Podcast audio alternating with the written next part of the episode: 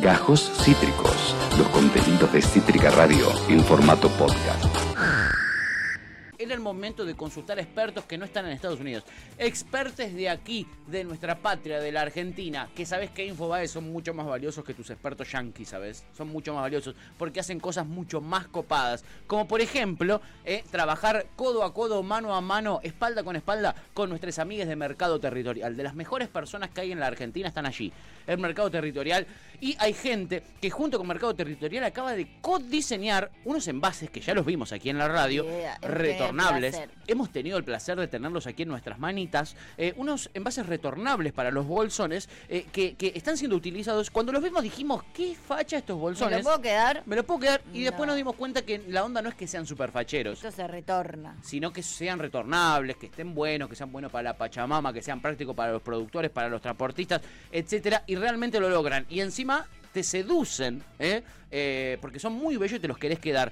¿Quiénes están a cargo de la creación de estos tremendos, tremendos bolsones? Nada más y nada menos que ella, que es diseñadora industrial, es docente de la Universidad de La Plata, es investigadora del. Instituto de Investigación y Desarrollo Tecnológico para Bueno, la Agricultura bueno, Familiar de, del INTA. Nunca alguien que es, no, leyó un libro. No, siempre siete títulos, siempre licenciades en no sé cuántas cosas. Me tienen cansada. Es Edurne Batista. ¿Cómo estás, Edurne? Bienvenida, ya fue. Pato y Tuti te saludamos. ¿Cómo estás? Hola, buen día, ¿cómo les va? Buenas tardes. Eh, gracias por la presentación. No, No. no hacían falta todos esos títulos. Eh, soy Edurne, con eso estamos bien. Digámosle Edurne, para hacerla fácil. Digámosle Edurne. Eh, Edurne, ¿es cierto que vos eh, fuiste parte del equipo que diseñó, que codiseñó estos bolsones eh, tan eh, bellos, pero a la vez tan prácticos que estamos viendo en pantalla en este momento?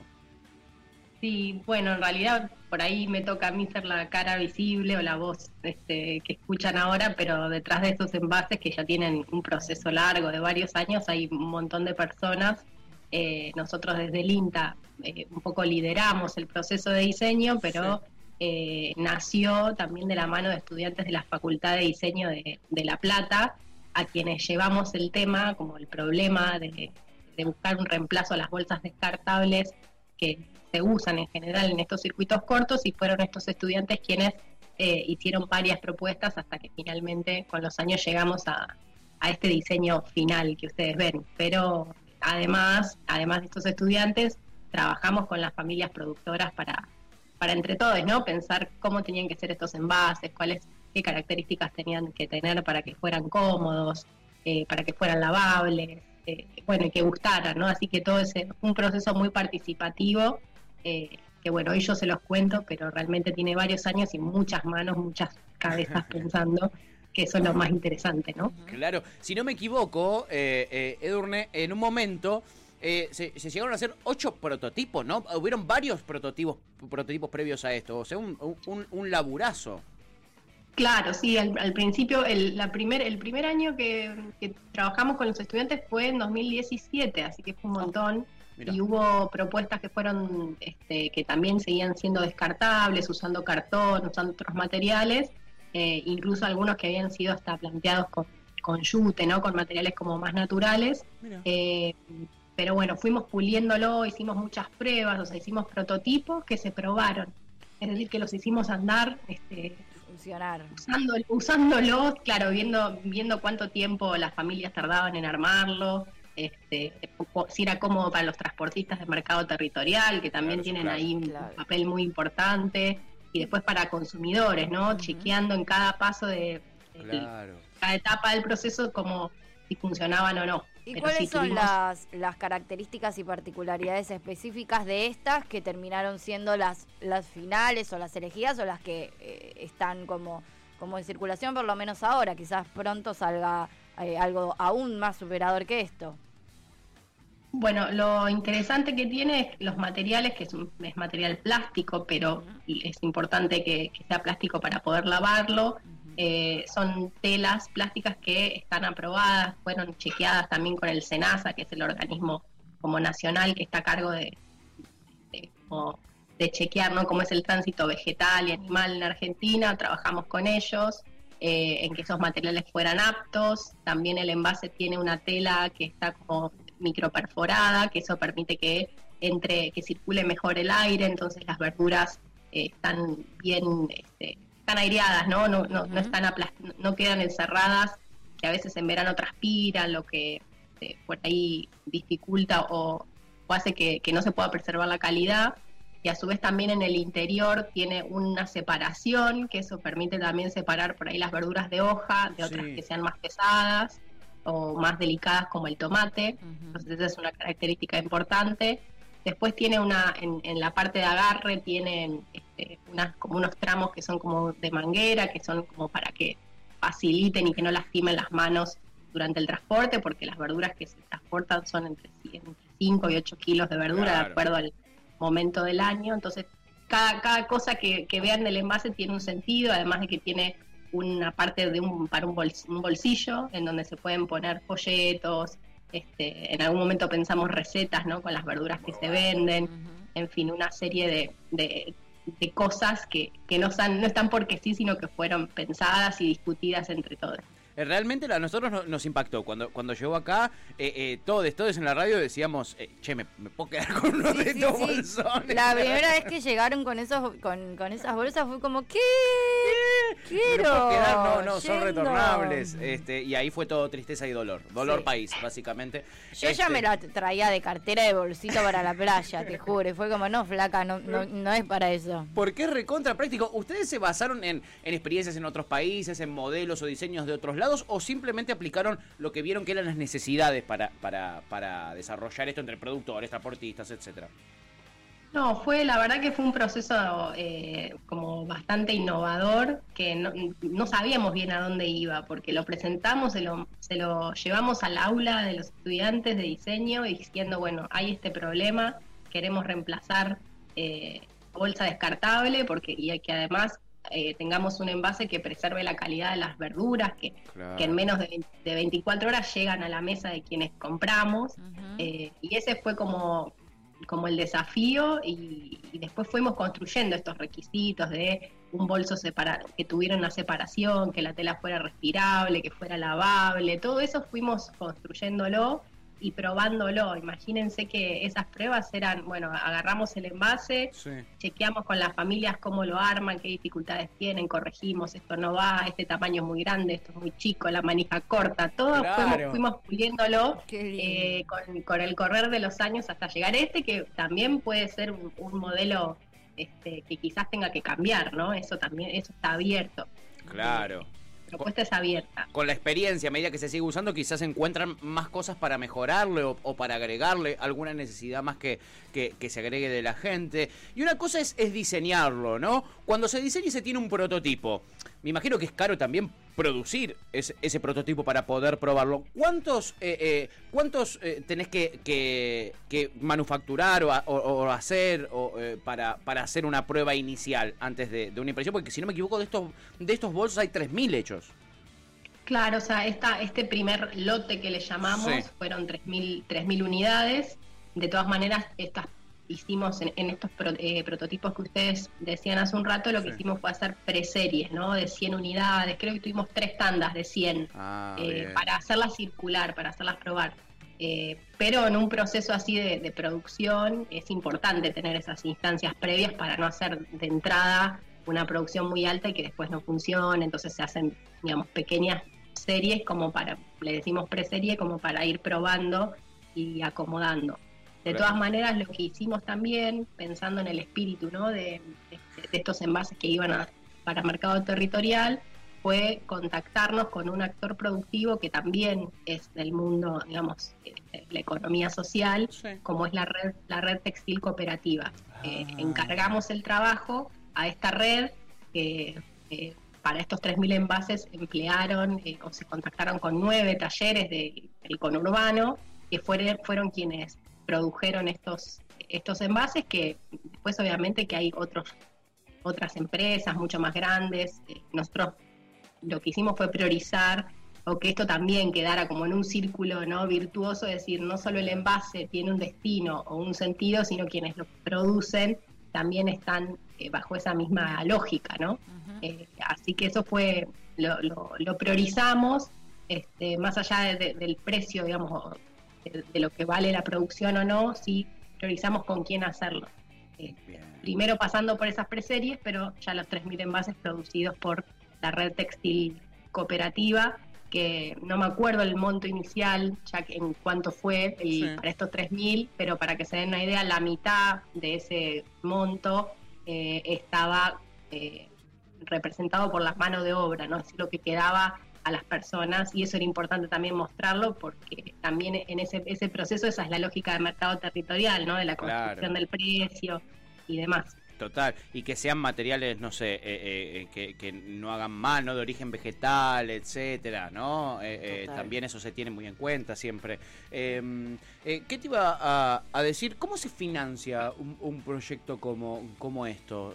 porque hemos, recién nos comentabas, ¿no? Que sigue un circuito cooperativo en el desarrollo, etcétera, pero ¿cómo, cómo, cómo se financian este tipo de cuestiones? Bueno, como ustedes comentaron al principio, yo trabajo en el INTA, o de ese lugar, eh, y nosotros, la institución, como tantas otras, eh, hace varios años que por ahí vienen un poco desfinanciadas, entonces adquirimos como práctica eh, presentarnos a distintos proyectos con financiamiento nacionales e internacionales. En este ah. caso, estos, estas 3.000, esta, esta serie de 3.000 la pudimos financiar con un proyecto de financiamiento internacional que estaba vinculado al cambio climático. Es decir, el INTA ah. se presentó al proyecto, un proyecto que me toca coordinar, eh, lo ganamos y entró en el marco de lo que son las medidas este, de adaptación al cambio climático, porque lo que entendemos es que este tipo de canales alternativos de comercialización fortalecen a las familias porque les permiten planificar su producción, les permiten tener una autonomía que los canales tradicionales no les dan. Entonces, en ese marco este, pudimos eh, obtener ese financiamiento. De todas maneras, Mercado Territorial está, eh, hasta donde hemos conversado, también estaban buscando alguna alternativa, algún bono para que consumidores empiecen a, abonar una parte, aunque sea este, no obligatoria, pero también hacerse de una base para en caso de que haya que reemplazar un envase, que haya que arreglarlo, que haya que comprar más, eh, se cuente con, un fondo. Pero tuvimos este aporte de eh, un proyecto internacional. Muy bueno, claro, es necesario, ¿no? Eh, esa, inversión para poder desarrollar todo este tipo de, de productos. Recordemos también que, nada, se utiliza esto para dejar de utilizar, por ejemplo, bolsas de, de plástico. Y generalmente los privados que van a. tienen una empresa ya que fabrica bolsas de plástico. ¿Qué van a querer? Bolsa de plástico. No van a querer chupar siete huevos, para decirlo técnicamente. Mal y pronto. Eh, eh, el, cambio climático, la Pachamama y esas cositas eh, este, que a nosotros nos parecen tan importantes. Em, Edurne, me encanta.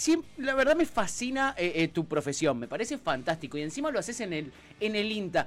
¿Qué otras cosas, qué otras cosas estás haciendo ahora, por ejemplo? ¿O qué otra cosa has hecho, has diseñado eh, eh, eh, que nos puedas contar? Que no sea top secret. No, no, no hay, no hay nada top secret. no, es medio raro diseñador. ustedes piensan en INTA y piensan en un agrónomo, seguramente, o claro. no, no, no.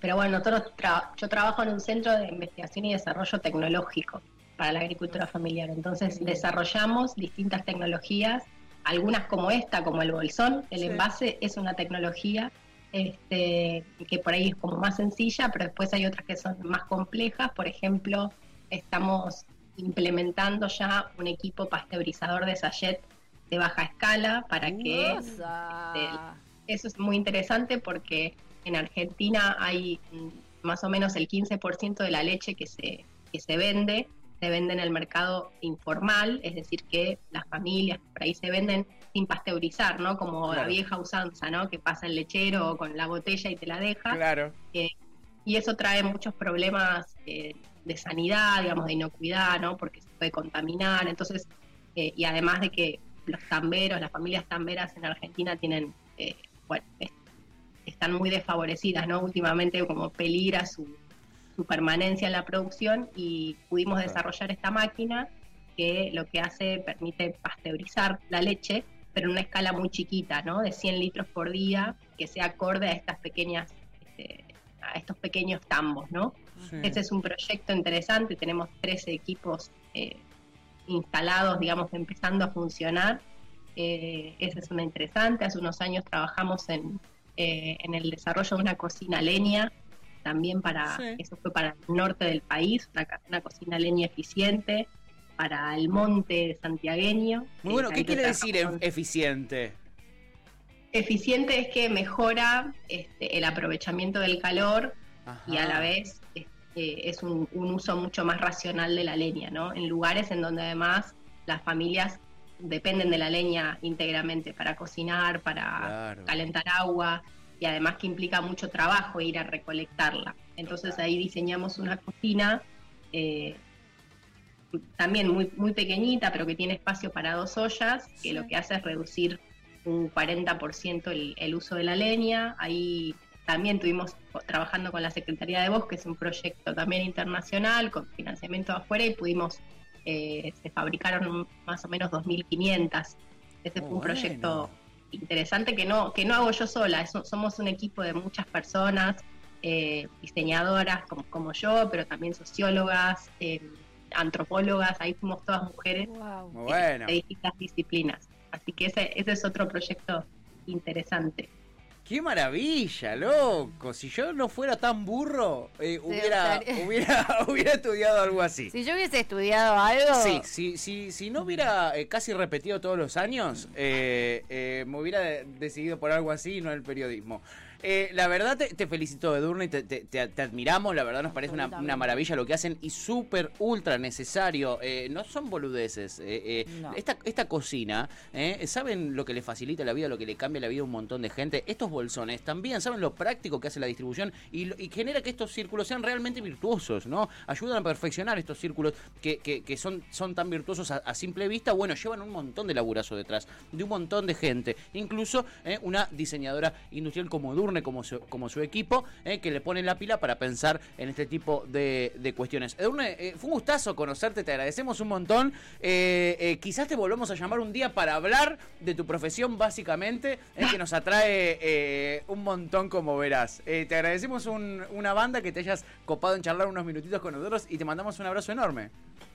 Bueno, muchas muchas gracias por el espacio. Está bueno poder contar qué hacemos desde el Estado, que tiene tan vapuleado, ese, bueno, trabajamos bastante. Total. Me, alegra que sea de, de, su interés. Gracias. Sin duda, abrazo enorme. Eh, Edurne Batista, ella es diseñadora industrial, es docente de la Universidad de La Plata, por supuesto es investigadora del, Instituto de Investigación y Desarrollo Tecnológico para la Agricultura Familiar del INTA, eh, y junto a Mercado Territorial eh, han codiseñado estos envases tan maravillosos eh, que son retornables, son bolsones retornables. ¿Quién pudiera elegir también sus relaciones como Mercado Territorial, no? Sí, ¿no?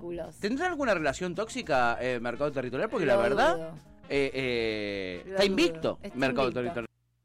Acabas de escuchar Gajos Cítricos. Encontrá los contenidos de Cítrica Radio en formato podcast en Spotify, YouTube o en nuestra página web.